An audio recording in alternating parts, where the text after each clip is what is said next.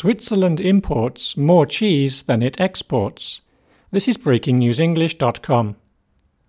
Only a handful of countries are famous for producing cheese. Switzerland is one of them.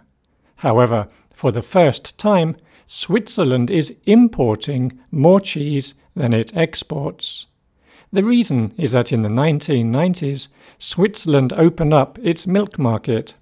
This meant other countries could sell milk in Switzerland. The result is that Swiss farmers have had difficulty competing with the cheaper imported milk. Many Swiss dairy farmers have given up because they can no longer make a profit.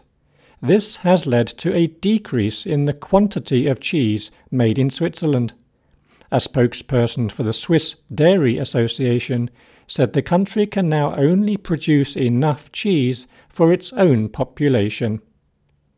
Swiss cheese like Gruyere and Emmental are well known for their high quality.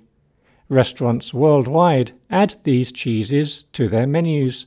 However, eateries and supermarkets around the world may have to replace Swiss cheeses with those from England, France, or Venezuela. Even though Switzerland is not exporting as much cheese, the Swiss are still big cheese eaters. They are actually eating more cheese than ever. The Swiss Info website said Swiss people ate an average of 22.9 kilograms per person last year. Dairy farmer Lena Fischer was sad to see so many farms disappearing. She said, From fondues to fried cheese balls, cheese is a big part of life in Switzerland. We need our farms and cheese.